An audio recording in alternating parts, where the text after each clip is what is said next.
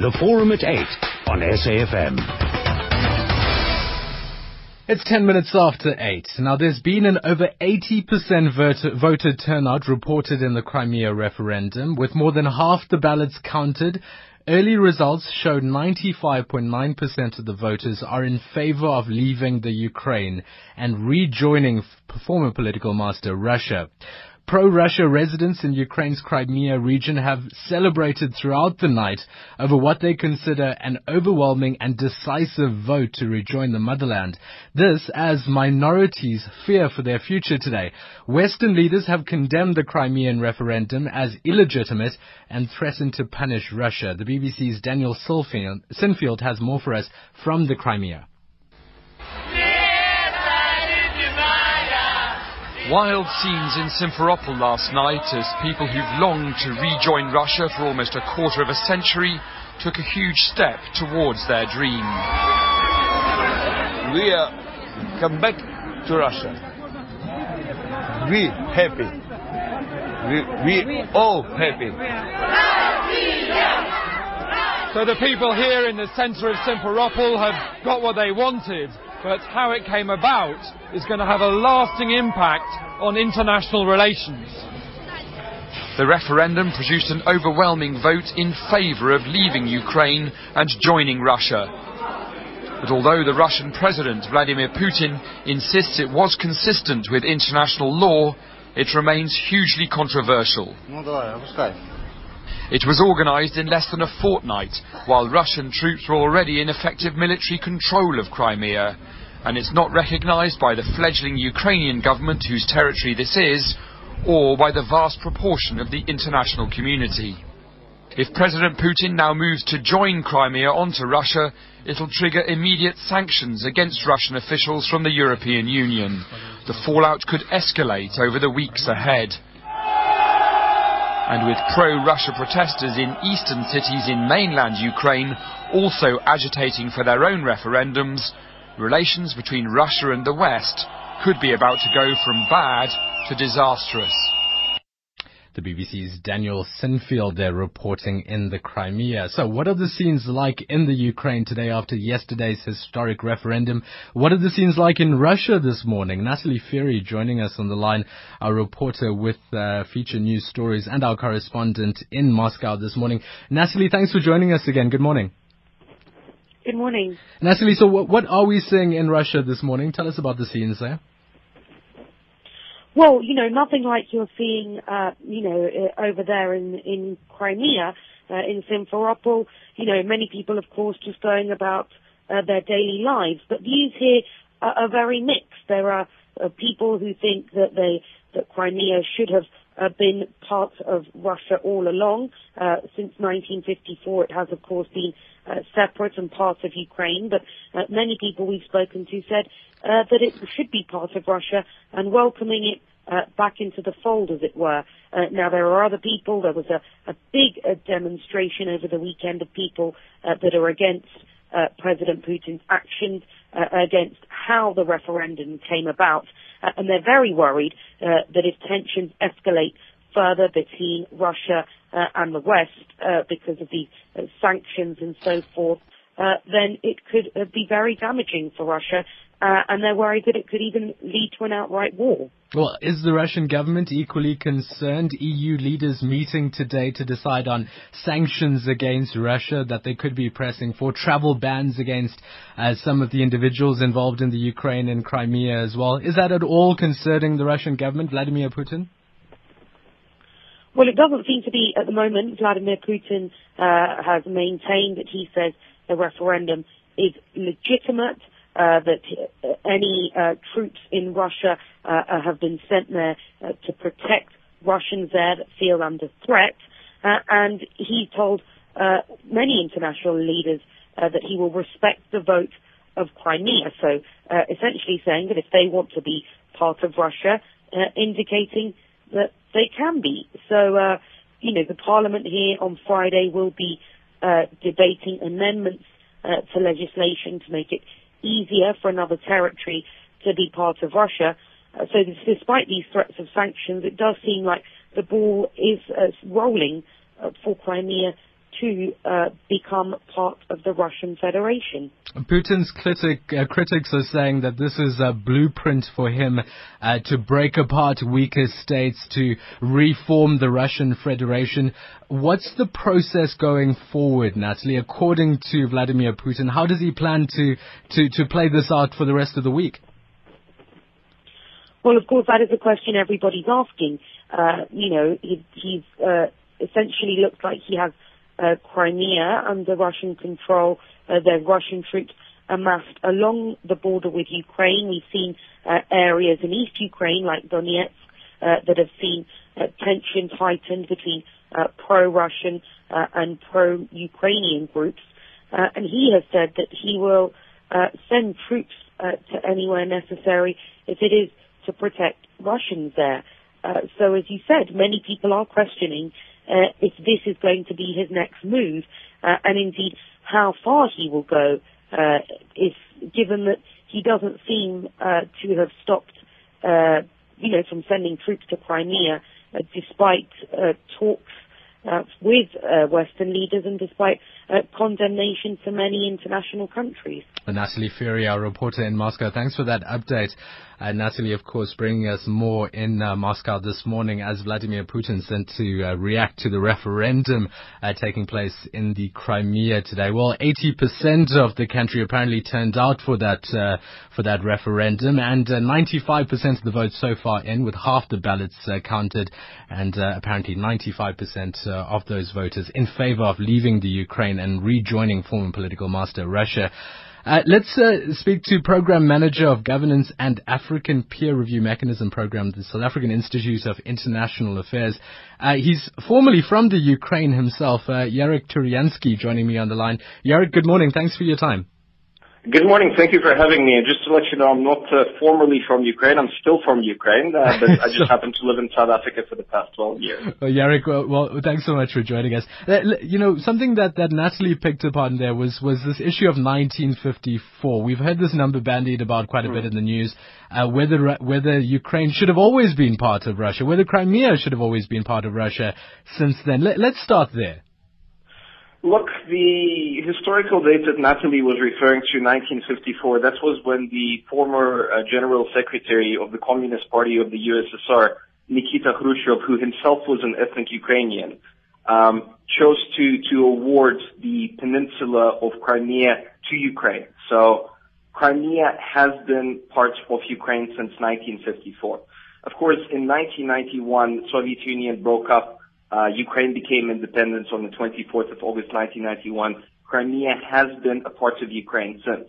I think it's important to recognize the current status of Crimea. It's an autonomous republic within Ukraine, which means that its political status is higher than, say, a province is in South Africa, you know, because they have their own government, um, and, and they are quite independent. But of course, because they're only an autonomous republic and not a full sovereign republic, that means that they're not, for example, allowed to enter into international relations with other states. So the, the current Ukrainian government was actually willing to um, give even higher um, independence and um, um self uh, local governing initiatives to Crimea, but uh, unfortunately, due to the due to the political situation, due to outside interference, uh, you know, due to the presence of these troops and the the installment of a of a marionette uh, government in Crimea, this uh, referendum has uh, has taken place with all the irregularities that Natalie spoken about, and effectively we're seeing a repetition of the voting patterns during the times of the Soviet Union you know, with a uh, voter turnout of, of over 80% and, you know, 90, 95.5% voting in favor. Just to, just to also let you know that this morning before the interview, I was reading an interview with the leader of the Crimean Tatars, um, who make up about 20% of the population in Crimea.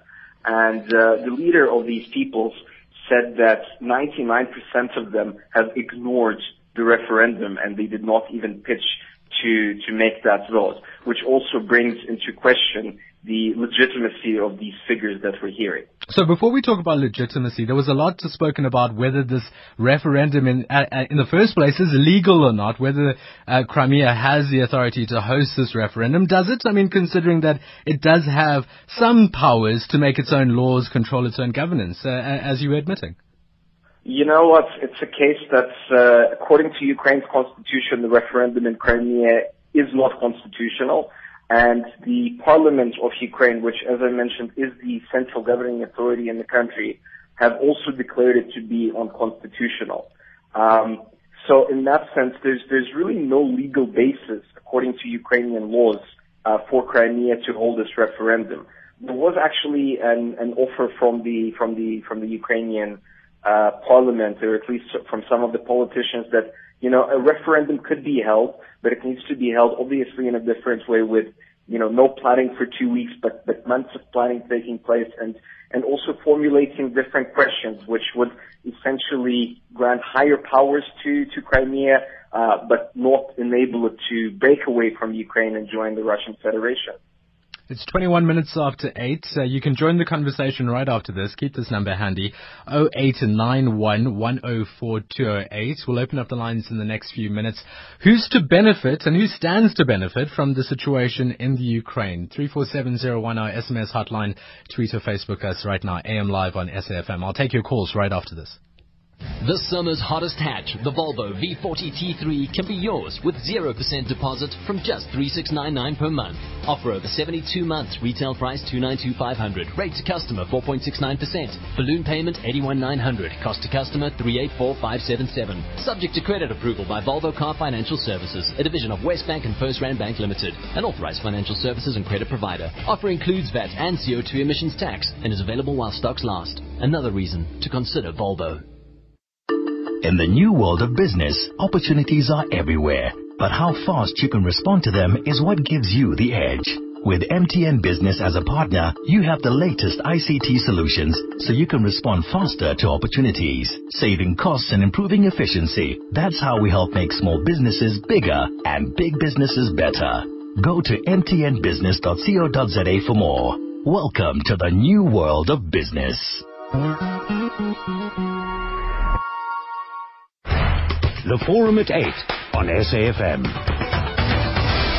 It's 23 minutes after 8. Who stands to benefit from the situation in the Ukraine? 0891 104208. Let's go to Pretoria then. The lines are open right now. Give us a call.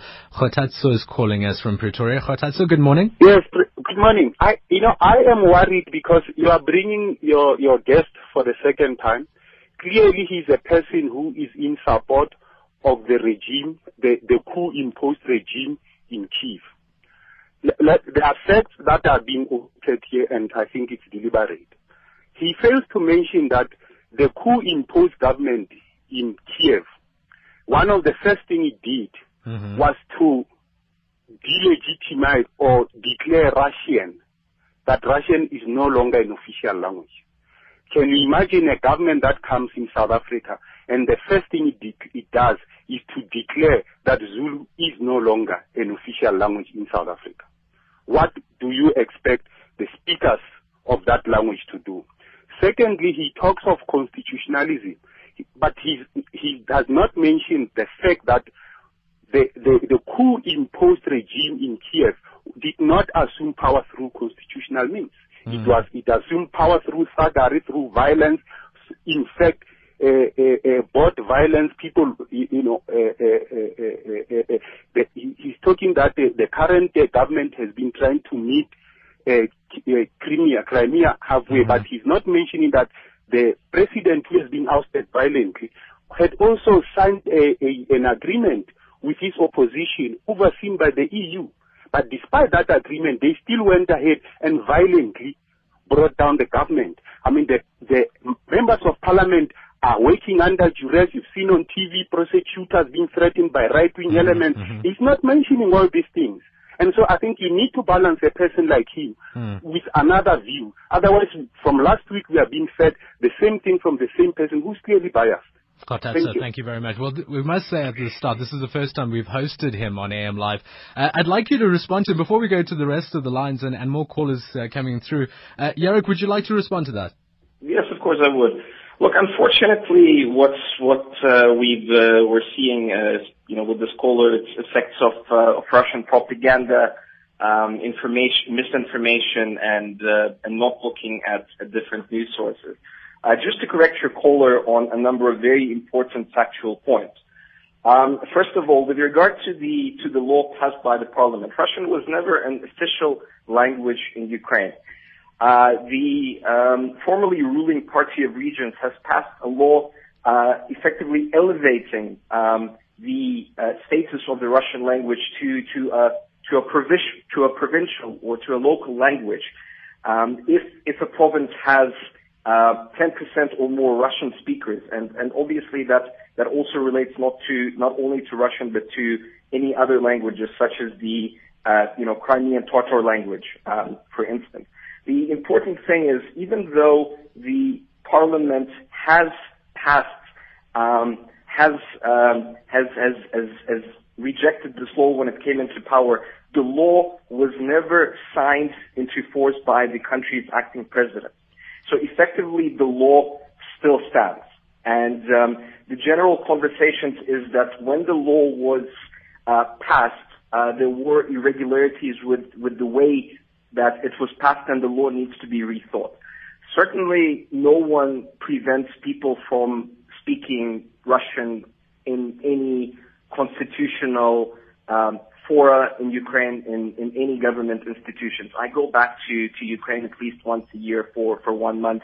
You often see situations where somebody will be speaking Ukrainian and then the other person will be replying to them in Russian. There are Russian language newspapers, there are Russian language radio stations, um, there are Russian language TV stations. A lot of the uh, members of parliament speak Russian in parliament, but because Ukraine is the official language, that means that you know all the official documentation. So say your your passport, you know your driver's license, all the official documentations will be coming out um, in, in in in Ukrainian only. So for me, it's really a case of I think some people trying to um, blow a mountain out of a molehill because in in no way anyone infringes on the rights of the Russian speakers.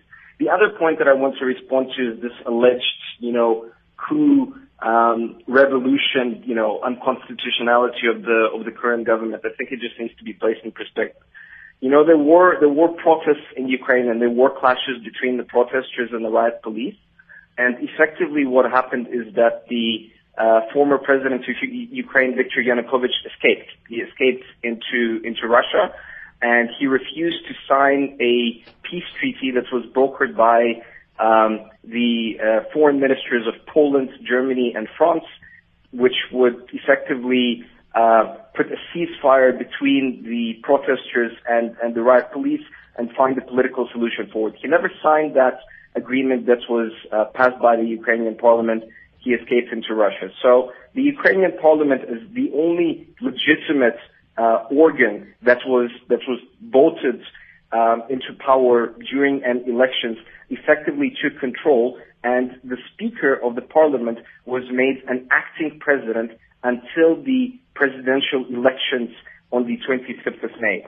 Just as a way to um, provide some stability uh, due to the volatile situation in the country and ensure that there is a central organ of power and the country keeps functioning until such a time that a new president is elected. Yurik, perhaps you can tell us why is there a majority of Russian-speaking people in the Ukraine, in the Crimea region, just very quickly? Look, you know, it's it's important to look back at uh, at history here, and uh, the fact is, during the times of the Soviet Union, um, until we until you know Ukraine, which was a part of until 1991, um, the majority of people did speak Russian. So a lot of the a lot of the older population um, they speak Russian. You know, uh, it it really depends on on the region of Ukraine. You know, if you look at the map of Europe, Eastern Ukraine is closer to Russia, Western Ukraine is closer to Poland and the European Union countries. So traditionally, in the Western Ukraine, most people speak Ukrainian. In the Eastern Ukraine, most people speak Russian. In the center, it's quite a bit mixed. on a social level, it's never been a problem. And if you're from the eastern Ukraine, you can come to the western Ukraine and speak Russian, and you know people will reply to you in Russian, and and vice versa. But unfortunately, the language issue has always been used by politicians for for effectively gaining political points, for sowing divisions, for for creating threats, for creating fears, and and effectively um, of, uh, you know, for getting more votes from, from a scared electorate. Mm-hmm. Thanks for joining us. Jarek uh, Turianskyi is going to join us for the rest of the half hour. Uh, program Manager of Governance and African Peer Review Mechanism Program at the South African Institute of International Affairs from the Ukraine, joining us here in South Africa today. You can give us a call, 0891 104 SMSs on 34701, tweet or Facebook, AM Live on SAFM. Who stands to benefit from the situation in the Ukraine. 8.30 this morning, time for your news headlines. Here's Prabhakshini Chetty. Now to nine, Morning Talk comes up with Rowena Baird at nine o'clock. Rowena, good morning. How is the show looking? Happy Monday to you, Happy Darshan. Monday. Good morning to you. Coming up on Morning Talk today, we're going to talk about that age-old phrase, African solutions to African problems. We're going to unpack it and get a sense of how willing and able current African leaders are in coming up with African solutions, which are devoid of any Western influence for the problems experienced by the continent. That's in the first hour. At 10 o'clock, we'll speak to Judge Yvonne Mokgoro about the Nelson Mandela Children's Hospital, uh, construction of which should be underway soon. We'll talk about the significance of this hospital.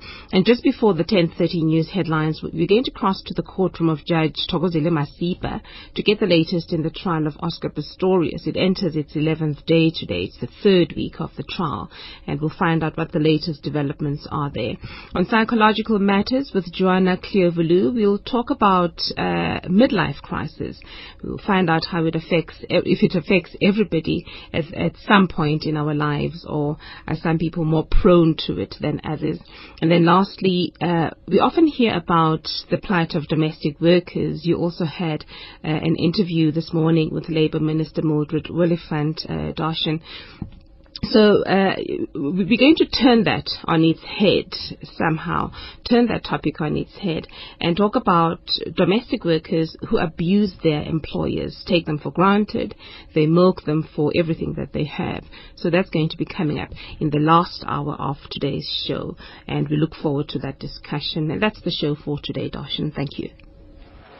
Dude, what happened to you? Your face is all swelled up and bruised. I was out with friends last night at the bar and suddenly the police arrived and started assaulting everyone. Without reason, they fired shots and ordered everyone to lie down. What? Police in full uniform, I tell you. But do you know that you can report police brutality to the Independent Police Investigative Directorate, the IPID? What is the IPID? They are the government department that investigates specified criminal offences committed by members of the South African Police Service and municipal police services. Oh. IPID investigates cases such as assault and torture, as well as corruption by the police or any deaths due to police action or deaths in police custody. For more information, contact IPID on 012 399 0000 or visit ipid.gov.za. The IPID, promoting proper police conduct in accordance with the principles of the Constitution.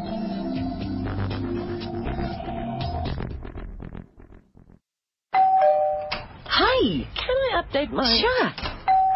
Hi, Mrs. R. Sorry, science project. Okay. Really need to make a call. Go on. Hi, Joe from Telkom. You called 10213? Guys, it's for you. Come get your own broadband so you can do what you're doing at your own homes. Pay a visit to the leader in fixed broadband. Call 10213. Go to telkom.co.za or visit your nearest Telkom store. Conditions apply. Letisi Ndlovu and Sidu Media Attorneys is one of the leading black-owned law firms with proficiency in litigation, corporate and tax laws to name just a few. MNS Attorneys' specialized knowledge gives corporate and government clients tailored legal solutions all under one roof. To simplify your legal needs, give us a call on 011-268-5225. MNS Attorneys, legal expertise in your corner. The Forum at 8 on SAFM. Who stands to benefit from the situation in the Ukraine? You can give us a call, 0891104208. SMSs, I'll read through shortly on 34701. Costs you to SMSs. Talking in conversation on our panelist today is uh, South African Institute of International Affairs uh, Program Manager Yarek Turianskyi, who's also a Ukrainian living in South Africa. Uh, right now, I'm also joined by Associate Senior Research Fellow at the Center for European Policy Studies, joining us from Brussels this morning, Michael Emerson. Good morning. Thanks for your time, Michael and uh, unceremonious end to saying hello to someone. We'll try to get him back on the line. Michael Emerson there joining us uh, from Brussels, uh, Associate Senior Researcher. We'll try to go back to him. Uh, Yarek, are you still on the line with us, Yarek? Okay, we're having a problem with Yarek's line as well. We'll try to get back to his line. Uh, of course, the reason we're heading to Brussels today is because the European Union is expected to slap sanctions on Ukraine officials. We're expecting to see even travel bans being issued by the European Union. Who are they going to name among those travel bans? Are we going to see recognizable figures? Could we likely even see the president of uh, Russia, Vladimir Putin, apparently appear on these uh, EU list of sanctions that they're expected to slap on uh, officials today? The EU foreign ministers meeting uh, shortly to discuss uh, these actions that they plan to take against Russia. Let's go to the lines then while we get our guests back on the line for us. We've got um, Billy in Midrand. Billy, good morning. Hi, good morning. Good morning, Billy. To, to be to be perfectly honest, I'm I'm a little bit uh, in the dark with this Ukraine thing. To be honest, I haven't really followed it because I gave up following this type of thing a couple of years ago because it's always the same answer. And who benefits from this type of thing? if if you've got Obama and Putin supposedly opposites, right? They're they're on opposite sides mm-hmm. of this this issue. But if they belong to the Council on Foreign Relations, they are Scottish Rite 33rd degree Freemasons. They are part of the Trilateral Commission, which is the Rockefeller organization, and they are possibly members of papal Knights organizations like the Knights of Malta or Jerusalem, which is Vatican linked. Then they are probably on the same side just confusing everybody. And the people that are going to benefit from this, I can virtually guarantee will be the banking system of the Rothschilds, forwarding banking, central banking system policy into that region for whatever reason it is. That's just my take. He wanted some balance on it. There was a gentleman mm-hmm. said he wanted some balance. I know that sounds conspiratorial, very much so. But if you look back, you know, you look at the Syria, look at Libya, all these, they're all linked to Rothschild banking financial systems. And even the, the South African Reserve Bank, they are um, actually printing money out of nothing. So it's, it's global. It's a global thing. The Fed in, in America, owned by the Bank of England, and the Bank of International Settlements in Switzerland, it's all linked because these these things are are problem reaction solution, new world order agenda templates to promote a, a, a an agenda by using a highlighted in the media problem which is deliberately caused to Billy, create that thanks, situation. Thanks for that call, Billy. Billy, I appreciate that. Benefiting the banking system, that's who he says stands to benefit from the situation in the Ukraine. If you agree, disagree, SMS on 34701. Salim is on the line in Durban. Salim, good morning. Good morning, Darshan. Thanks, Salim. You see, this is, hi, this is the Western agenda and the double standard of the West. Mm-hmm. They're going to topple legitimate governments. We've seen it in Egypt, We've seen it in Ukraine. We've seen it in other parts of the world. This is a way they can go and steal the resources of the world. So they go in there, they topple the government like they done in Iraq, and they go and rape the country. So this is one of the ways the double agenda of the world is, is taking place. At the end of the day, in Egypt, they topple the government, the people of Palestine are suffering, and the partition of Egypt, I mean, a partition of Israel is having a field day. But Salim, Salim, don't, Salim, don't you see this as as uh, the other way around, where the Americans are actually trying to to ensure the government of Crimea is is able to be autonomous, separate from Russia? Isn't this trying to ensure they have rights rather than than than delegitimizing the state? No, we can see the people of Crimea want to move to Russia. They have been with Ukraine and they had didn't get much from them. They have decided. Well, you also have to you also have to remember, Salim, which people in, in Crimea, because we've heard the Tatars, the, the, the Muslim minority in, in Crimea, wasn't able to vote. They boycotted this. So, I mean, can you really say the Crimea wants to join Russia? Well, you see, the majority counts. Mm. They say 80, 90% of the people voted, 85% or more, or 80% or more wanted to join Russia. Now these are all problems that are created by the so-called Western powers. Then why did they go in in the first place and have a legitimate government proper? Salim, thanks And for that call. Salim, appreciate that. Salim in Durban. Max and Bisho will take your call as well. It's a stalemate, according to you, Max. Why? Yeah, good morning, Hashim. Good morning, Max. Hello? Yes, Hello. We, we hear you loud and No, clear. I, I, my, mine is to support, maybe support the side that says who will benefit from the conflict is the West and whom, specifically in the West, are the banking system, the, the, the sisters in the woods, the IMF and the World Banks. To me, these are the most uh, behind the Western government's interest in taking, in fact, in taking over uh, uh, uh, uh, the whole state of of of of uh, of of of of, uh, of, of, of Kiev or Ukraine. Now, having said that, you must understand also, everyone has got to understand that there are rules that uh, govern the international community. Even if Russia feels so much aggrieved, more especially from the security part of it, because I understand Russia has got um, a huge fleet of uh, uh, of the army or Soviet, former Soviet uh, uh, bases there. They've got every right to be aggrieved if they think that that part of the world will be Swamped over by people who are hostile to, the, to, to Russia. The, Russia, having even seen seen the the, the, the what call the the the the the the the, the, the, the, the plebiscite there, Russia has got to push for a situation that the matter gets resolved in a diplomatic way. Russia has got a case to argue that the West is encroaching on its territory. Eventually, whom I think will lose in this all down is Russia itself being taken over by the West, and whom in the West, the IMF and World Bank. Thank you. Max, thanks for that call. Max and Bisho. Uh, well, let's uh, now go to Brussels. We've got the, the Associate Senior Research uh, Research Fellow at the Center for European Policy Studies on the line to us from Brussels. Michael Emerson, good morning. Thanks for your time. Good morning to you. Michael, we're expecting to see EU foreign leaders meeting today, perhaps uh, choosing to slap sanctions on Russia. What's the mood like uh, today in Brussels? Think the mood is pretty somber because uh, the question is what happens next. I mean, these, these sanction measures probably will, will go ahead, these uh, relatively symbolic sanctions at this stage. But the big question is uh, what happens after, what happens next in East Ukraine? Hmm? The Crimean uh, referendum has taken place. It gives a majority for uh, annexation by Russia. That is in the pipeline now. It'll move very fast. But the question, question is what happens next. Uh, Crimea for the West has been a kind of thin red line, but the rest of mainland Ukraine is a very fat, big red line. Mm. Uh, you say what happens next if the sanctions do go ahead? In what form will they be? Will we see travel bans being issued against key leaders, Vladimir Putin among them? Um, yes, I, my, our guess is that there'll be a fairly large number of uh, key people in Moscow, whether they include Putin or not, I don't know. Um, so travel bans and asset freezes.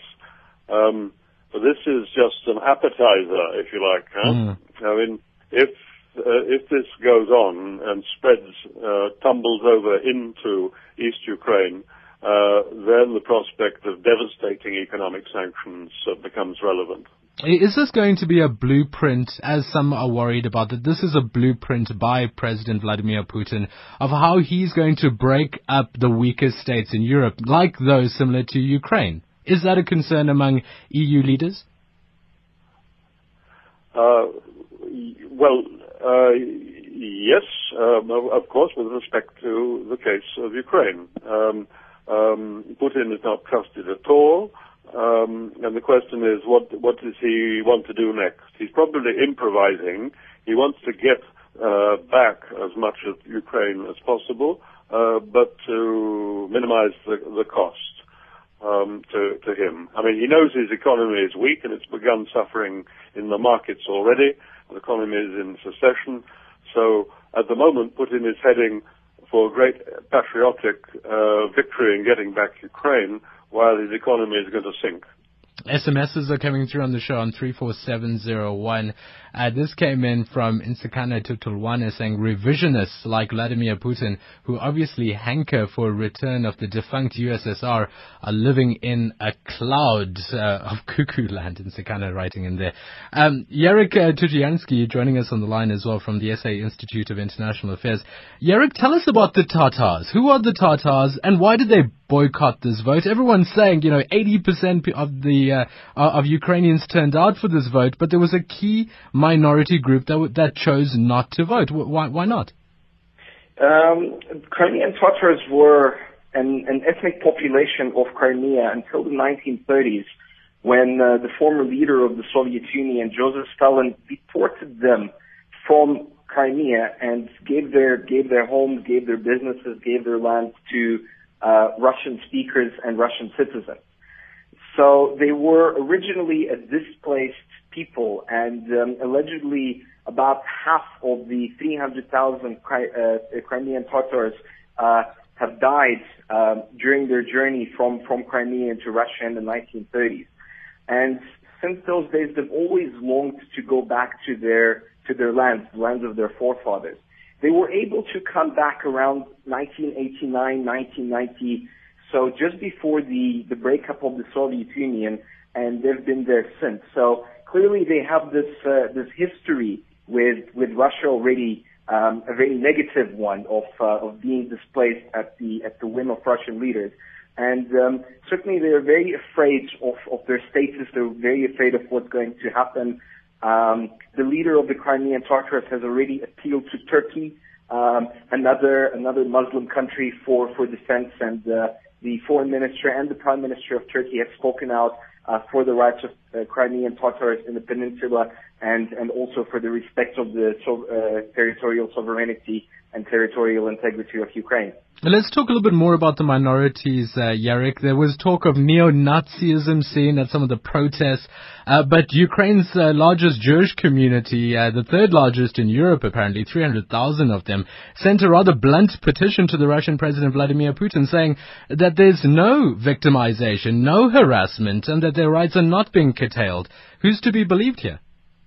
Look, indeed, uh, you know, the situation is, unfortunately, what we're seeing is a lot of propaganda and um, a lot of uh, public relations exercises to trying to get the rest of the world and specifically people within Russia to believe that, you know, Nazis and ultra-nationalists have come to, have come to power in Ukraine and now, um, you know, we will be, we will be seeing, uh, pogroms and uh, we will be seeing, um, the rights of minorities negatively affected the chief rabbi of, of Ukraine gave an interview last week in which he basically called all of these um, statements and claims nonsense. And he said that many of the protesters on Maidan at the at the height of the demonstrations in Ukraine have actually approached him and said, look, we, we, we understand that the situation is volatile and we volunteer to, to protect and, uh, and guard the synagogues um, in Ukraine, which he has really appreciated.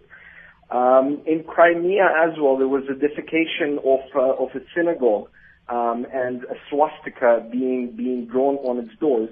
And uh, the rabbi of that synagogue said that he thinks it was Russian agents provocateurs who were trying to uh, sow discord between the, the Jewish and the Ukrainian populations. And uh, he doesn't think it was the uh, the more nationally inclined um, Ukrainian uh, Ukrainian leaders. Uh, and uh, finally, what what I can just say on that on that statement is the perhaps the most uh, nationalist group in Ukraine at the moment is called the Right Sector. Mm-hmm. And uh, these guys have actually met with the Israeli ambassador to Ukraine about two weeks ago. And during that conversation with him, they assured him that uh, they are, are nationalists in the sense that they um, uh, are for the ability of Ukrainian people to determine their own destiny and to be free and to be to be free in that sense from outside interference, but in no way they are xenophobic or, or anti-Semitic. So we're having, you know, all these religious and, and political leaders of the Jewish community saying that there is no, you know, threat from, from the so-called mm-hmm. neo-Nazis in well, Ukraine. Let's, let's leave it there. Some, yeah, uh, let's leave it there. the media just don't report that. We'll, we'll come back to uh, just look at what happens next and what's the process going forward. And finally, answering this question from my guest, who stands to benefit from the situation in the Ukraine? Stay tuned. We're back after this. Dave, where have you been, man? Been moving house. Didn't you move last weekend? Yep, but I was helping the neighbors out this morning. Ah, what a mission. Not in my Nissan NP200. Make every trip fantastic in a Nissan NP200 1.6 base. Now at a fantastic 125 including a canopy. And if you don't need a canopy, your dealer will structure another fantastic offer. T's and C's apply. Offer available exclusively through Nissan Finance, a division of WesBank, a division of FirstRand Bank Limited, an authorized financial services and credit provider. Nissan, innovation that excites. How smart is a smartphone if you're not on the smartest network? Get the completely unlimited mobile deal, which gives you unlimited calls, unlimited data, and even unlimited SMSs with the Samsung Galaxy S4 smartphone at just 1499 per month from Telkom. Only on SA's best broadband network. Call 10213, visit telkomshop.coza, or go to your nearest Telkom store. T's and C's apply. Rethink Smart Network. Telkom. The Forum at 8 on SAFM. US President Barack Obama says the United States and its allies will never recognize Crimea's breakaway vote. The European Union today will be meeting to slap sanctions on Ukraine officials. Perhaps even we could see travel bans uh, uh, being put against uh, some key figures in this. It was told that this was not a legal referendum, but it's gone through anyway. Obama insists the referendum violates the Ukrainian constitution and occurred under duress of Russian military intervention. But so what? Uh, let's ask Michael Emerson, what happens next? Um, the, well, you have to watch what's happening in uh, East Ukraine.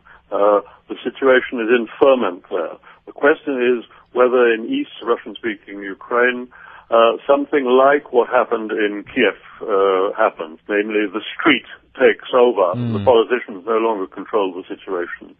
Uh, this is possible.